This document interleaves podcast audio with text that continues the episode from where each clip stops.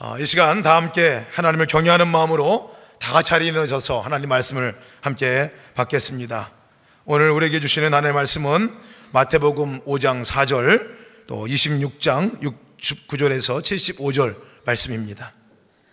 애통하는 자는 복이 있나니 그들이 위로를 받을 것이며 베드로가 바깥들에 앉았더니 한 여종이 나와 이르되 너도 갈릴리 사람 예수와 함께 있었도다 하거늘 베드로가 모든 사람 앞에서 부인하여 이르되 나는 내가 무슨 말을 하는지 알지 못하겠노라 하며 앞문까지 나아가니 다른 여종이 그를 보고 거기 있는 사람들에게 말하되 이 사람은 나사렛 예수와 함께 있었도다 하매 베드로가 맹세하고 또 부인하여 이르되 나는 그 사람을 알지 못하노라 하더라. 조금 후에 곁에 섰던 사람들이 나와 베드로에게 이르되 너도 진실로 그 도당이라 내 말소리가 너를 표명한다 하거들 그가 저주하며 맹세하여 이르되 나는 그 사람을 알지 못하노라 하니 곧 닭이 울더라. 이에 베드로가 예수의 말씀에 닭 울기 전에 내가 세 번 나를 부인하리라 하심이 생각나서 밖에 나가서 심히 통곡하니라. 아멘. 하나님의 말씀입니다. 다 함께 자리에 앉으시겠습니다. 아, 평소에 존경하고 있었던 유기성 목사님 섬기시는 교회 또한 아, 신실하게 하나님 나라를 위해서 일하시는 많은 교역자들과 아, 성도님들이 계시는 선한 목자 교회에 와서 말씀을 전하게 된 것 큰 영광이고 또 기쁨으로 생각합니다. 어, 선한 목자 교회에서 들려오는 소리 그리고 유기성 목사님을 통해서 하시는 일들을 전해 들으면서 어, 큰 감사, 기쁨 그리고 자부심 뭐 이런 것도 생겼습니다. 어, 멀리 있지만 어, 그 선한 목자 교회에서 이루어지는 일들을 통해서 감사하고 있는데요. 어, 교회가 크면 클수록 그 교회가 행하는 일로 인한 영향력도 커집니다. 어, 대형 교회가 잘못하면 대형 사고를 치게 되고요.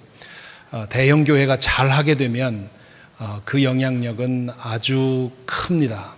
우리 한국 교회에 있어서 선한 목자 교회의 이 위치가 얼마나 중요한지 교인이신 여러분들은 밖에 있는 분들보다 덜 느끼시리라고 믿습니다. 제가 밖에 있는 사람으로서 오늘 이 시대의 선한 목자 교회가 얼마나 중요한지 여러분들에게 증언해 드립니다. 부디 더욱더 신실하게 섬기셔서 선한 목자 교회를 통해서 지금 여러 가지로 위기를, 위기를 겪고 있는 우리 한국 교회가 갱신되고 또 거룩해지고 바로잡히는 데에 귀하게 쓰임 받게 되기를 간절히 기원합니다. 어, 저는 지금 개인적으로는 연로하신 부모님을 뵙고 공적으로는 젊은 목회자들을 섬기는 컨퍼런스를 위해서 잠시 한국을 방문 중입니다. 아, 익숙했던 환경을 떠나게 되면 평소에 생각하지 않던 그런 생각들을 가지게 되지요. 이번 여행 중에 이런저런 계기로 여러 가지 생각을 하게 되는데요. 아, 그 중에 하나가 울음, 눈물에 관한 생각을 하게 됩니다. 여행 중에 읽고 있는 책을 통해서도 그렇고요. 혹은 아, 보고 듣는 것을 통해서도 아, 울음에 대해서 자주 생각하게 되었습니다. 그래서 오늘 이 자리에서 여러분과 함께 저는 아, 눈물, 울음에 대해서 말씀을 나누면서 은혜를 나누고자 합니다. 주님께서 남기신 말씀 중에 가장 심오한 의미를 담고 있는 말씀이라면 마태복음 5장에 기록된 팔복이라고 할 수 있습니다. 그 심오함이 얼마나 대단하든지 지난 2000년 동안 수많은 종교 천재들이 나타나서 그 말씀의 뜻을 길어 올렸지만 아직도 다 퍼내지 못했습니다. 참으로 그 아, 귀한 말씀이고 또한 신비한 말씀입니다. 이 팔복의 두 번째에서 주님께서 이렇게 말씀하십니다. 애통하는 자는 복이 있나니 저희가 위로를 받을 것입니다. 원문의 느낌을 살려서 좀 달리 번역하면 이렇게 할 수 있습니다. 복이 있어라 슬피 우는 자들 저희가 위로를 받을 것이기 때문이다. 우는 자가 복이 있다? 얼른 생각해서는 이해하기 어렵습니다. 어릴 때 보았던 TV 프로그램 중에 웃으면 복이 와요라는 것이 있었습니다. 이 말에 동의할 사람들은 많이 있겠지요. 요즘에는 웃음 치료라고 하는 것도 어, 그 있습니다. 웃는 동안에 우리의 면역력이 높아진다는 의학 연구 결과도 나와 있습니다. 그러니까 웃는 자는 복이 있다 하는 말은 충분히 공감이 가는 얘기입니다. 그런데 주님께서는 우는 자가 복이 있다 말씀하십니다. 도무지 이해하기가 어렵습니다. 그래서 많은 사람들이 추측을 합니다. 아, 필시 예수님은 특별한 사정 때문에 우는 사람들을 생각하고 이 말씀을 했을 것이라 그렇게 생각을 합니다. 우는 사람이면 다 복된 것이 아니라 복된 울음이 따로 있을 것이라고 생각을 합니다. 마태복음 5장 4절에 관한 주석을 읽다 보면 적지 않은 학자들이 그렇게 이해하고 해석하는 것을 보게 됩니다. 저도 한동안 그렇게 생각을 했습니다.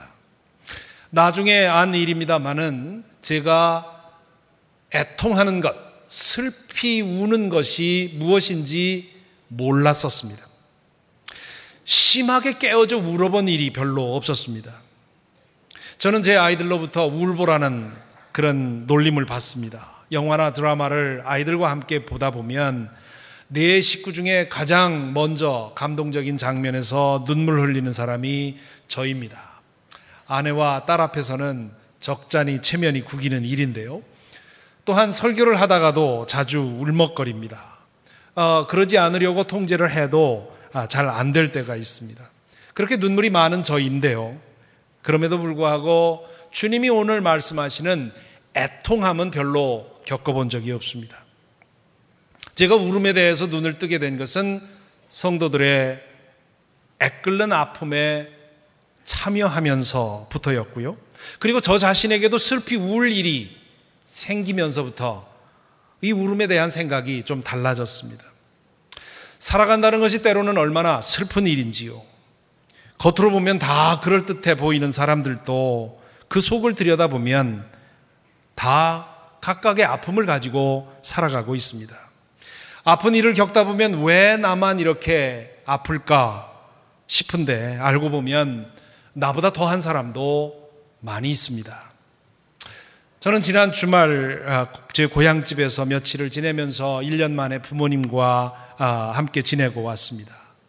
팔순이 넘으신 어머님은 치매가 깊어지셔서 아들도 누구인지 잘 알아보지 못하십니다. 어머님을 돌보시는 아버님도 휘청휘청 많이 약해지셨습니다. 작별 인사를 하고 올라오려고 하는데 눈을 마주칠 수가 없어서 눈을 마주치면 감정이 흔들릴 것 같아서 건성건성 인사하고 올라왔습니다. 그렇게 감정을 꾹 누르고 올라왔는데 다음날 새벽에 그 감정이 폭발해서 한참을 애통했었습니다.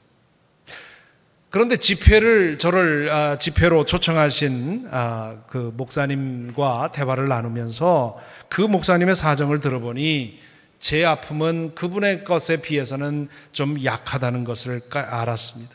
그 목사님의 아버님은 뇌졸중으로 침대에 누워 계십니다. 어머님은 치매입니다. 아버님은 정신은 말짱한데 육신을 움직일 수가 없고 어머니는 육신은 멀쩡한데 정신이 망가졌습니다.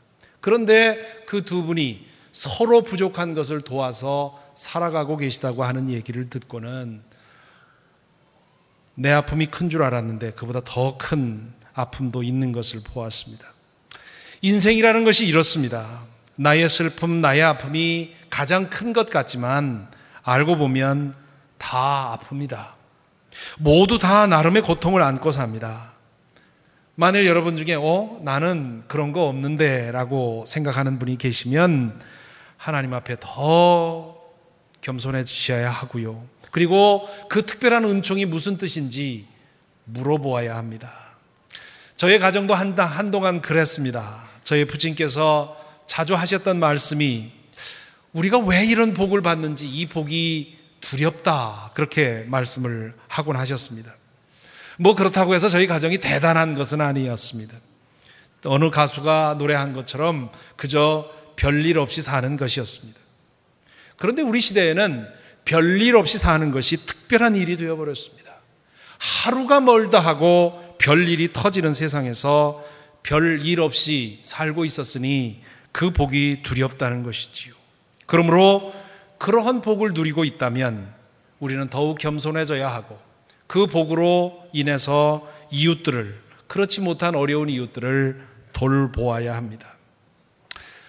우리로 하여금 울게 하는 상황은 결코 복이라고 할 수 없습니다. 피눈물 나게 억울한 일을 당했을 때 그 상황을 복이라고 할 수는 없겠죠. 눈에 넣어도 아프지 않을 아이가 시름시름 생명을 잃어갈 때 그것을 어찌 복이라고 할 수 있겠습니까? 사랑하는 사람을 먼저 보내야 할 때 그것을 어찌 복이라고 할 수 있겠습니까? 하지만 그 상황 앞에서 깨어져 통곡하는 것은 아플 정도로 우는 것은 복입니다.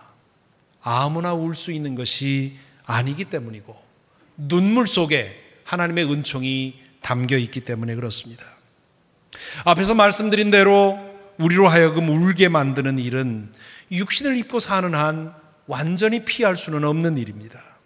아무리 믿음 좋은 사람이라 해도 아무리 성령 충만한 사람이라고 해도 혹은 아무리 돈이 많고 권력이 많은 사람이라 해도 슬픔과 아픔과 고통을 완전히 피할 방법은 없습니다. 육신을 입고 깨어진 이 세상에서 사는 한 그것은 당연한 일로 받아들여야 합니다.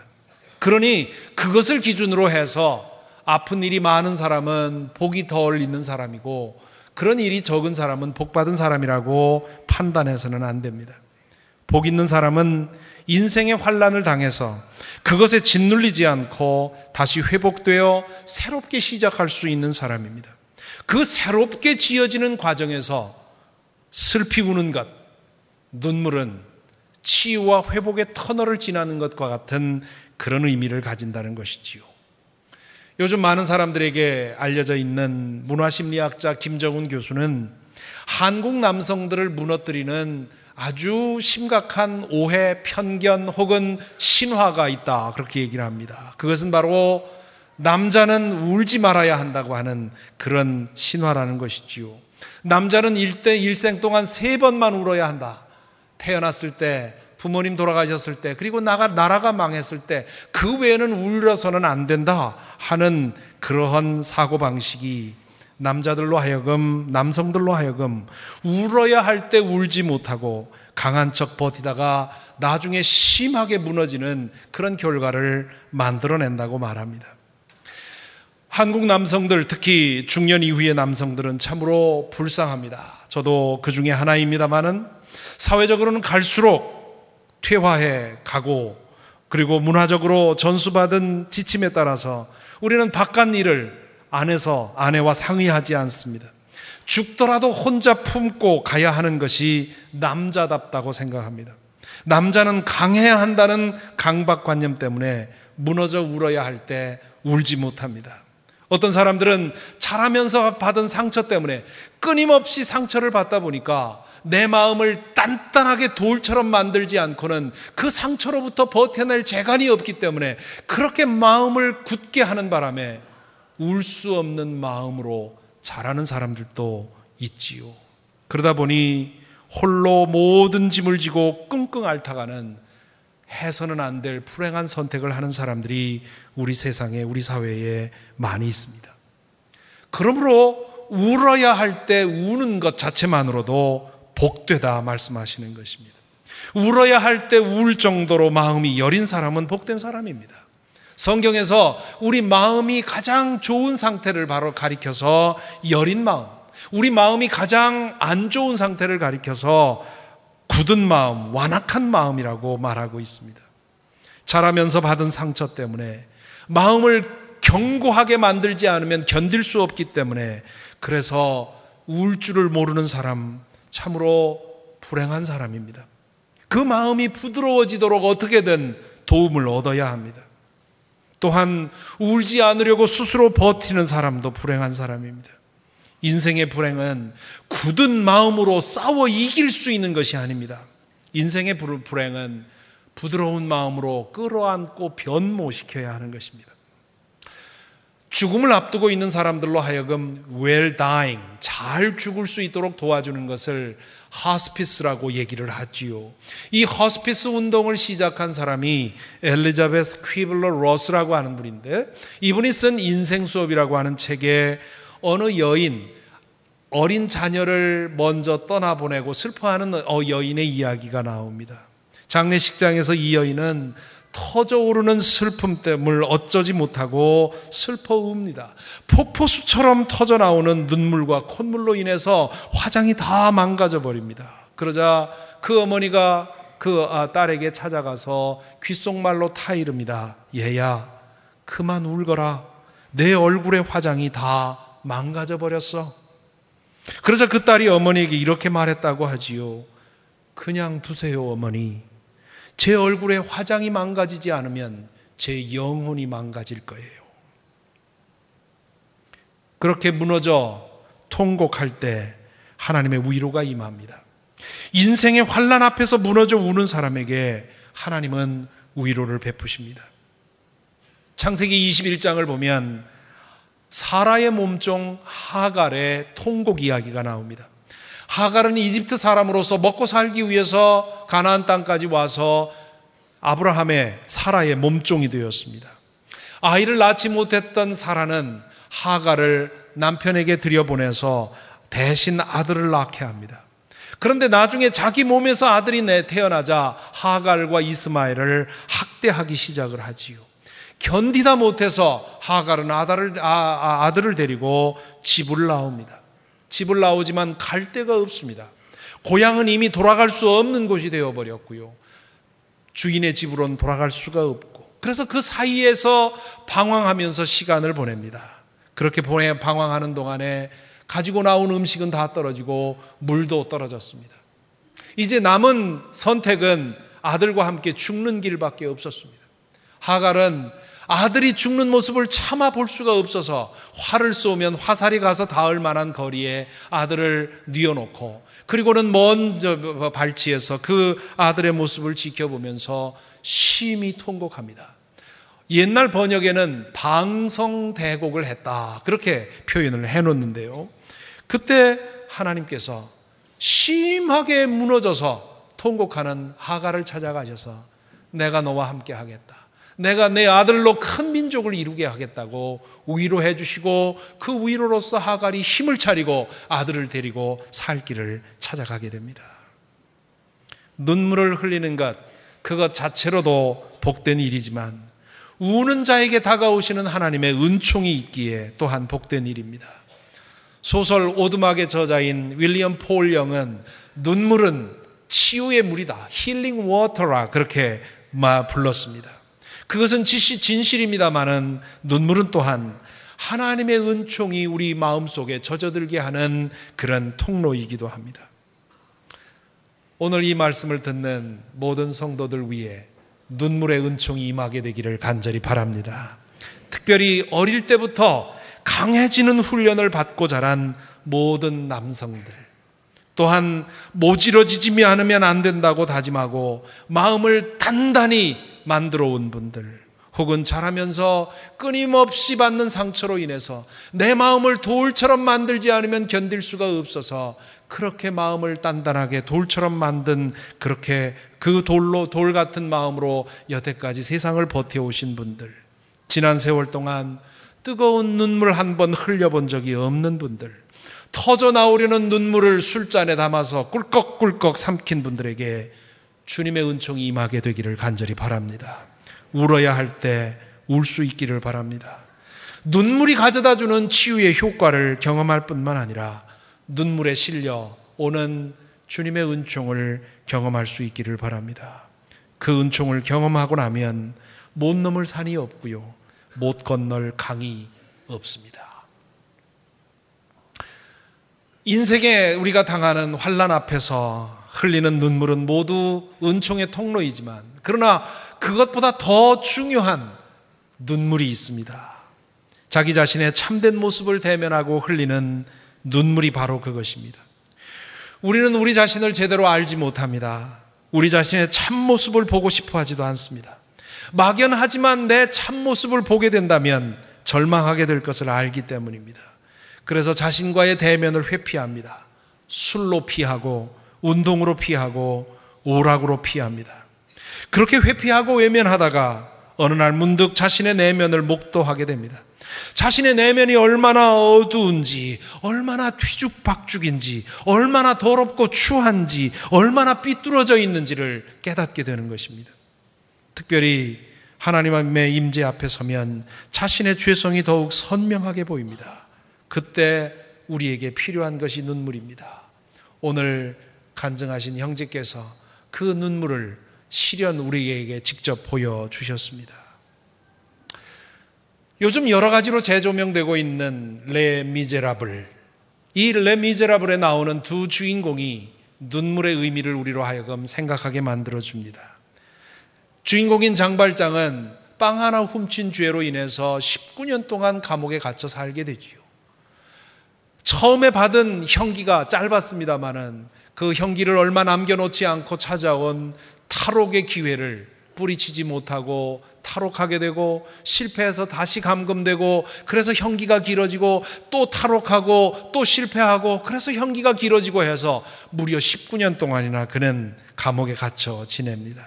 감옥에 갇혀 있는 동안 장발장은 세상과 사회에 대한 증오심으로 인해 그의 마음을 돌처럼 만들었습니다.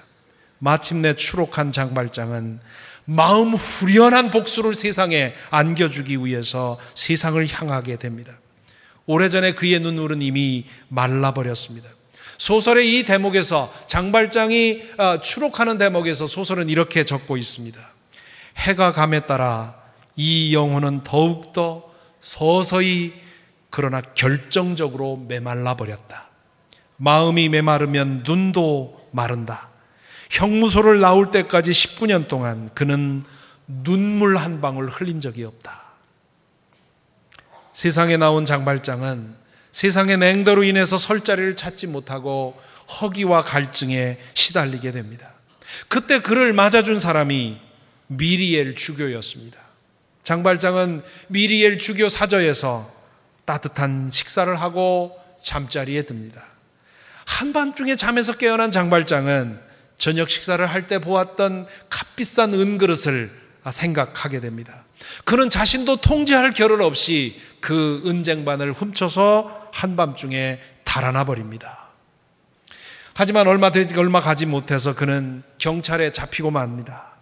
경찰은 그가 가진 물건을 보고는 미리엘 주교의 집으로 그를 데리고 옵니다. 장발장은 이제 추록한 지 하루 만에 꼼짝없이 다시 수감되어서 평생을 감옥에서 살아야 할 그런 위기에 처했습니다. 그때 미리엘 주교가 경찰에게 말하지요. 그 물건들은 그 사람이 훔친 것이 아니라 자기가 준 것이라고. 그리고는 은초 때까지 그에게 안겨주면서 왜 이건 가져가지 않았느냐고 어, 전해줍니다. 그리고는 장발장의 귀에 대고 이렇게 속삭이지요.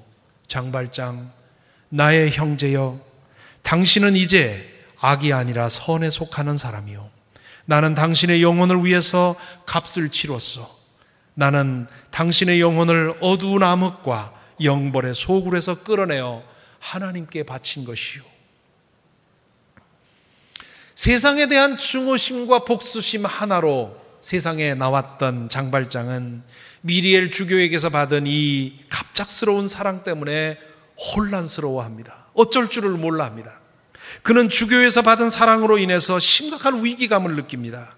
그 사랑의 마음을 열면 마음 안에 꽁꽁 뭉쳐 있었던 증오심을 포기해야 하고 그렇게 되면 그토록 오래도록 별렀던 세상에 대한 복수를 할 수 없게 됩니다. 그것을 포기할 수가 없었습니다. 그렇다고 해서 미리엘 주교의 그 사랑이 계속해서 그의 양심에 주는 음성을 외면할 수도 없었습니다. 그는 한밤중에 이 엄청난 뜻밖의 사랑을 경험하고는 어쩔 줄을 몰라 하고 방황을 합니다. 그러던 중에 어느 소년이 지나가다가 떨어뜨린 동전을 이 장발장은 아, 빼앗습니다. 눈물 흘리면서 내 돈을 달라고 하는 소년을 쫓아보낸 후에 장발장은 제정신이 듭니다. 지금 내가 금방 경험한 그 엄청난 사랑을 경험하고 내가 저 어린아이에게 한 일이 무엇인가를 깨닫고는 그리고는 그가 깨어져 통곡합니다. 그 대목을 소설은 이렇게 적고 있지요. 장발장은 오래오래 울었다. 뜨거운 눈물을 흘리며 울었다. 흐느끼며 울었다. 여자보다도 더 연약하게 어린아이보다도 더 겁을 내며 장발장은 이렇게 오래도록 통곡한 후에 아무도 보지 않는 어둠 속에서 미리엘 주교의 그 집으로 가서 대문 앞에서 무릎 꿇고 기도드린 다음에 어둠 속으로 사라집니다. 몇 년 후 이야기가 지속될 때 장발장은 전혀 다른 사람으로서 미리엘 주교에게 받은 그 사랑을 실천해 가며 살아가고 있었습니다. 레미제라블에 나오는 또 다른 주인공이 있습니다. 감옥의 교도관으로 그리고 경감으로 등장하는 자베르입니다. 그는 어릴 때 자라면서 받은 상처 때문에 그 상처로부터 자신을 보호하기 위해서 마음을 돌처럼 만든 사람입니다. 그는 자신도 바르게 살고 이 사회도 바르게 만들기 위해서 그런 강박관념에 따라서 비정하게 행동하는 사람이었습니다. 그는 끊임없이 장발장의 주변을 맴돌면서 그의 정체를 밝혀내고 마침내 그를 심판하려고 노력합니다. 그것이 그의 도덕적인 책임이라고 생각하고 집요하게 추적하고 비정하게 행동을 합니다. 마지막 순간에 장발장은 자신을 심판하려는 일념으로 자신을 추적해 오던 자베르를 그의 생명을 취할 수 있는 그런 기회를 얻습니다. 하지만 그 옛날 미리엘 주교에게서 그가 받은 사랑을 기억하고 그 생명을 취할 수도 있음에도 불구하고 그를 풀어주게 됩니다. 장발장의 사랑을 받은 이 자베르는 장발장과 똑같이 위협을 느낍니다. 그가 받은 사랑은 자베르의 마음 안에 뭉쳐있던 그 증오심을 내려놓도록 흔들었습니다. 지금까지 살아온 원칙을 내려놓고 전혀 다른 삶의 방식을 살기를 원했습니다. 장발장의 사랑은 자베르를 두 가지 선택 앞에 서게 했습니다. 하나의 선택은 지금까지 살아왔던 방식으로 끝까지 살아가는 것이고 다른 하나의 선택은 무너져서 깨어져서 지금까지의 삶의 방식을 청산하고 새로운 삶을 사는 것이었습니다. 불행하게도 자베르는 사랑에 무너지는 선택이 아니라 자신의 방식대로 계속 가는 선택을 하고 결국은 자신의 생명을 취하는 불행한 선택을 하게 됐습니다. 오늘 우리는 팔복의 두 번째 말씀과 함께 마태복음 26장 69절 이하의 말씀을 읽었습니다. 이 이야기는 베드로의 추락 이야기입니다. 예수께서 가시는 길이면 죽음을 내놓고도 따라가겠다고 했던 베드로는 다른 사람도 아닌 여종 가야바의 그 대제사장의 여종의 질문 앞에서 예수를 모른다고 부인을 했습니다. 그것도 세 번이나 부인했고요. 그리고 세 번째는 예수를 저주하면서까지도 내가 저 사람과 같이 있었다면 내가 저주할 성 싶으냐 하면서 자신을 보호하기 위해서 은폐하기 위해서 예수를 저주하면서까지 부인을 했습니다. 그렇게 세 번째로 부인했을 때 새벽닭 우는 소리가 들렸고 그 울음소리와 함께 불과 몇 시간 전 주님께서 오늘 달기 울기 전에 내가 세 번 나를 부인을 하리라고 하는 말씀이 기억이 났습니다. 베드로는 어둠 속으로 아무도 모르게 몸을 감춥니다. 그는 가야바의 법정 바깥들에 나가서 어둠 속에서 심히 통곡을 했습니다. 오늘 본인 본문에 보니까 심히 통곡했다. 몹시 울었다. 그렇게 번역되어 있습니다. 장발장이 그랬던 것처럼 베드로는 자신의 비겁함에 대해서, 자신의 죄에 대해서, 자신의 무력함에 대해서 여자처럼 더 연약하게 어린아이처럼 겁내며 울었던 것입니다. 우리는 그 이후에 베드로의 이야기를 잘 알고 있습니다. 며칠 후에 부활하신 주님께서는 베드로를 불러내셔서 세 번씩이나 너는 나를 사랑하느냐고 물어보심으로써 그의 실패를 회복시켜 주셨고 마침내 성령께서 그에게 임했을 때 그는 목숨이 다할 때까지 자신의 모든 것을 내어놓고 복음을 위해 헌신을 했습니다.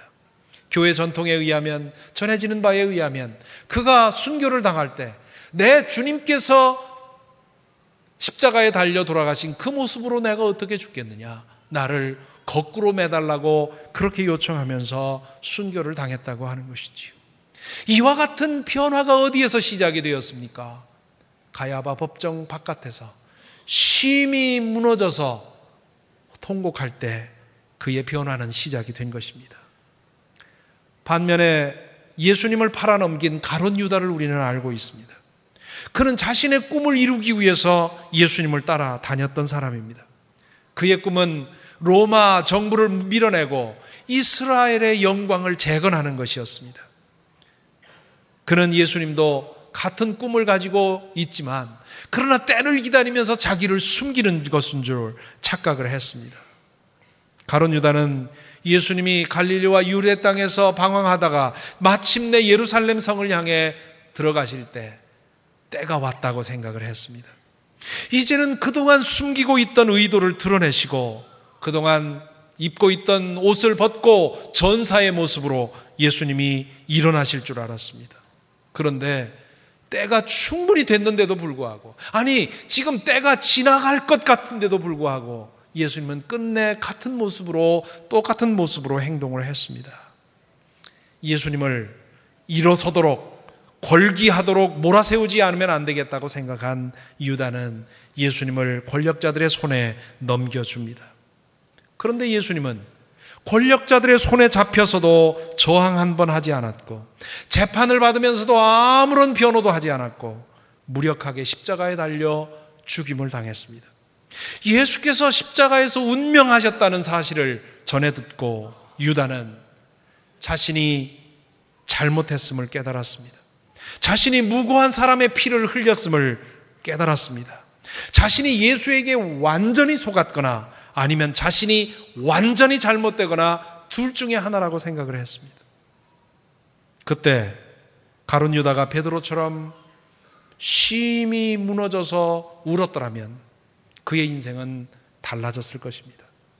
하지만 그는 장발장이 그랬듯이 아이처럼 여인처럼 무너져 울기에는 너무나 강했습니다. 아니, 자신의 자존심, 그 강함을 포기하고 싶지 않았습니다. 결국 가론 유다는 자베르처럼 자기의 목숨을 거두는 선택을, 그 불행한 선택을 했습니다. 그에게 눈물이 없었던 것입니다. 사랑하는 성도 여러분, 여러분의 마음은 어떻습니까? 그동안 여러분은 여러분 자신의 죄성을 자각하고 무너져 운 적이 있었습니까?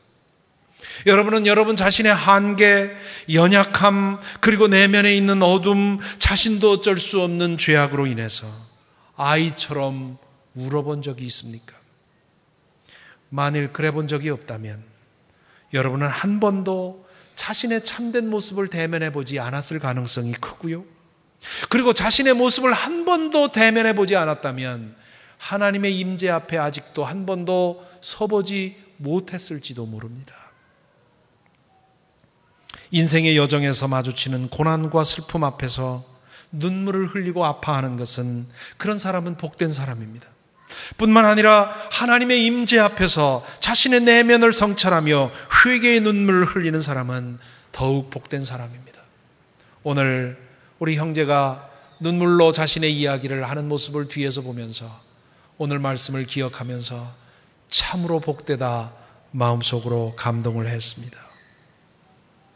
오늘 우리 시대의 문제를 우리는 여러 가지 말로 표현할 수 있지만요. 가장 큰 문제는 자기 자신을 보지 못한다고 하는 문제입니다. 저는 우리 시대의 문제를 분주함과 산만함과 피상성이라고 요약합니다. 이렇게 분주하고 산만하게 살면서 무엇 하나도 제대로 보지 못하고 살아가는 그런 시대에 우리는 자기 자신을 망각하고 살아가고 있습니다. 그 결과가 무엇입니까? 우리가 우리 내면을 게을리하고 사는 동안 우리 내면에서 온갖 악이 자라고 있는 것입니다. 울어야 합니다. 주님께서 십자가 처형을 당하기 위해 골고다로 끌려가실 때 여자들이 예수님의 그 죽음을 고통을 보면서 가슴 치며 아파했습니다. 그때 주님께서 뭐라고 말씀하셨습니까? 예루살렘의 딸들아 나를 두고 울지 말고 너희와 너희의 자녀를 위해 울어라고 말씀을 하셨습니다. 우리가 울어야 할 가장 우선적인 대상은 바로 우리 자신입니다. 우리 자신의 죄, 우리 자신의 부족함, 우리 자신의 연약함, 우리 자신의 비겁함, 이것이 우리가 통곡해야 할 대상입니다. 그럴 때 하나님께서는 하늘의 위로를 부어주실 것이고, 우리를 새롭게 만들어 주실 줄 믿습니다.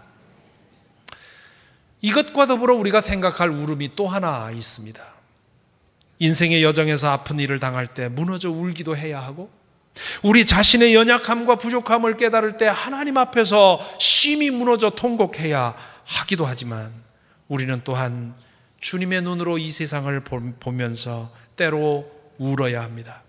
만일 우리가 우는데 그 울음이 오직 나 자신만을 위한 내 가족만을 위한 것이라면 우리는 감히 예수 그리스도의 제자라고 말하기 어렵습니다. 우리가 아버지라고 부르는 하나님의 마음을 우리가 알고 있다고 할 수가 없습니다.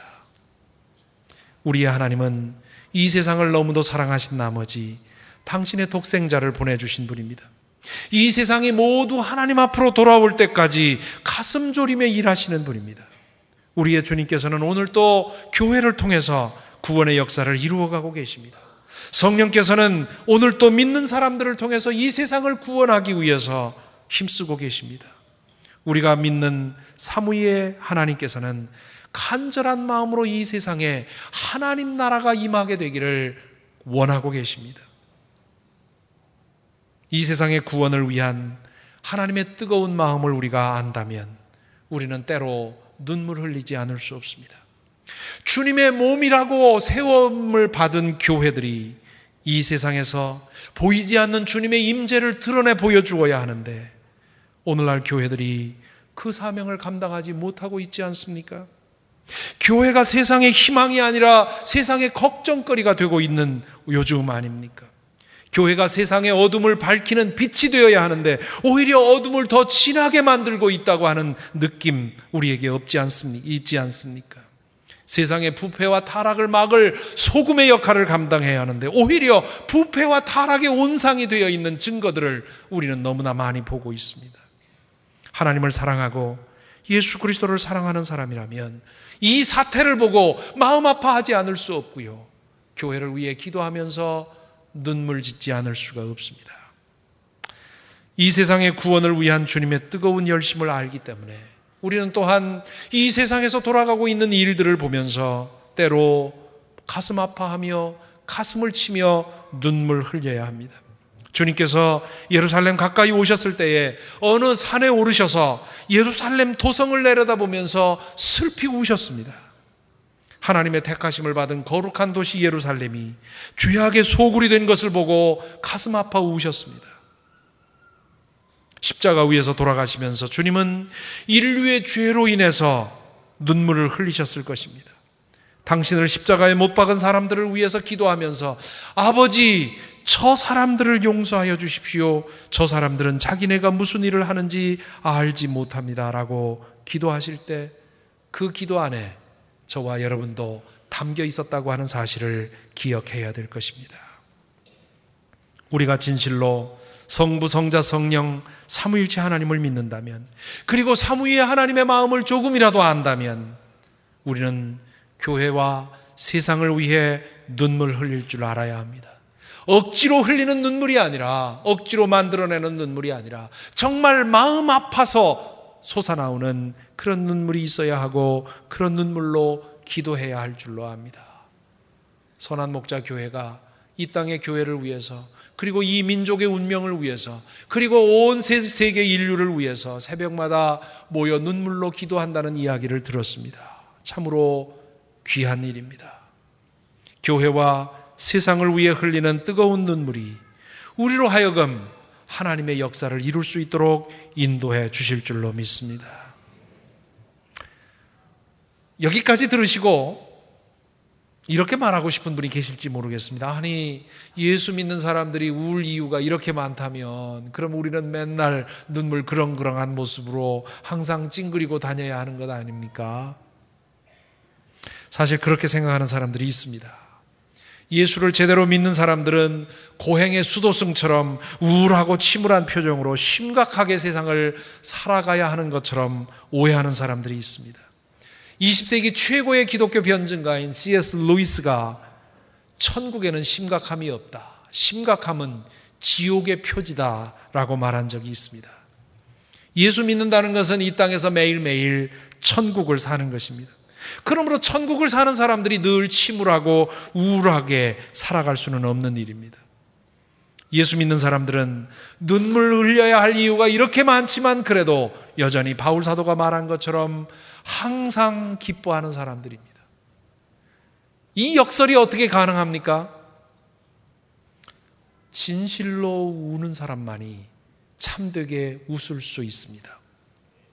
잘 우는 사람이 잘 울기도 웃기도, 웃기도 합니다. 울어야 할 사정을 만나 진실하고 정직하게 우는 사람은 또한 진실하게 기뻐할 수 있는 회복을 경험하게 됩니다. 자기 자신을 성찰하며 진실로 깨어져서 뜨거운 눈물을 흘리는 사람이 자신을로 인해서 진실로 기뻐할 수 있는 이유를 발견할 수 있습니다. 교회를 위해서 그리고 이 세상을 위해서 뜨거운 눈물을 흘리며 기도하며 자신의 일을 찾는 사람이 교회와 세상으로 인해서 진실로 기뻐하며 감사할 이유를 찾을 수 있게 됩니다. 여러분은 하루에 얼마나 웃으며 사십니까? 여러분의 웃음은 얼마나 순전합니까? 입꼬리나 살짝 올렸다가 마는 어색한 미소로 평생을 사는 사람들이 얼마나 많습니까? 입꼬리를 굳게 내리고 인상을 찌푸리고 심각한 얼굴로 살아야만 자신의 존재감이 인정받는다고 생각하고 그렇게 사는 사람이 얼마나 많습니까? 마음 다해 얼굴 전체의 근육을 움직여서 웃어본 적이 과연 언제입니까? 우리 시대의 사람들은 울음도 잊었지만 웃음도 함께 잊고 삽니다. 참으로 불행한 시대에 우리는 살고 있습니다.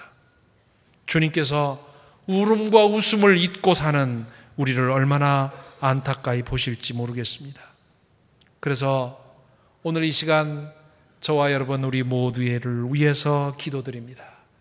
울음의 은총이 우리에게 있게 되기를 말입니다.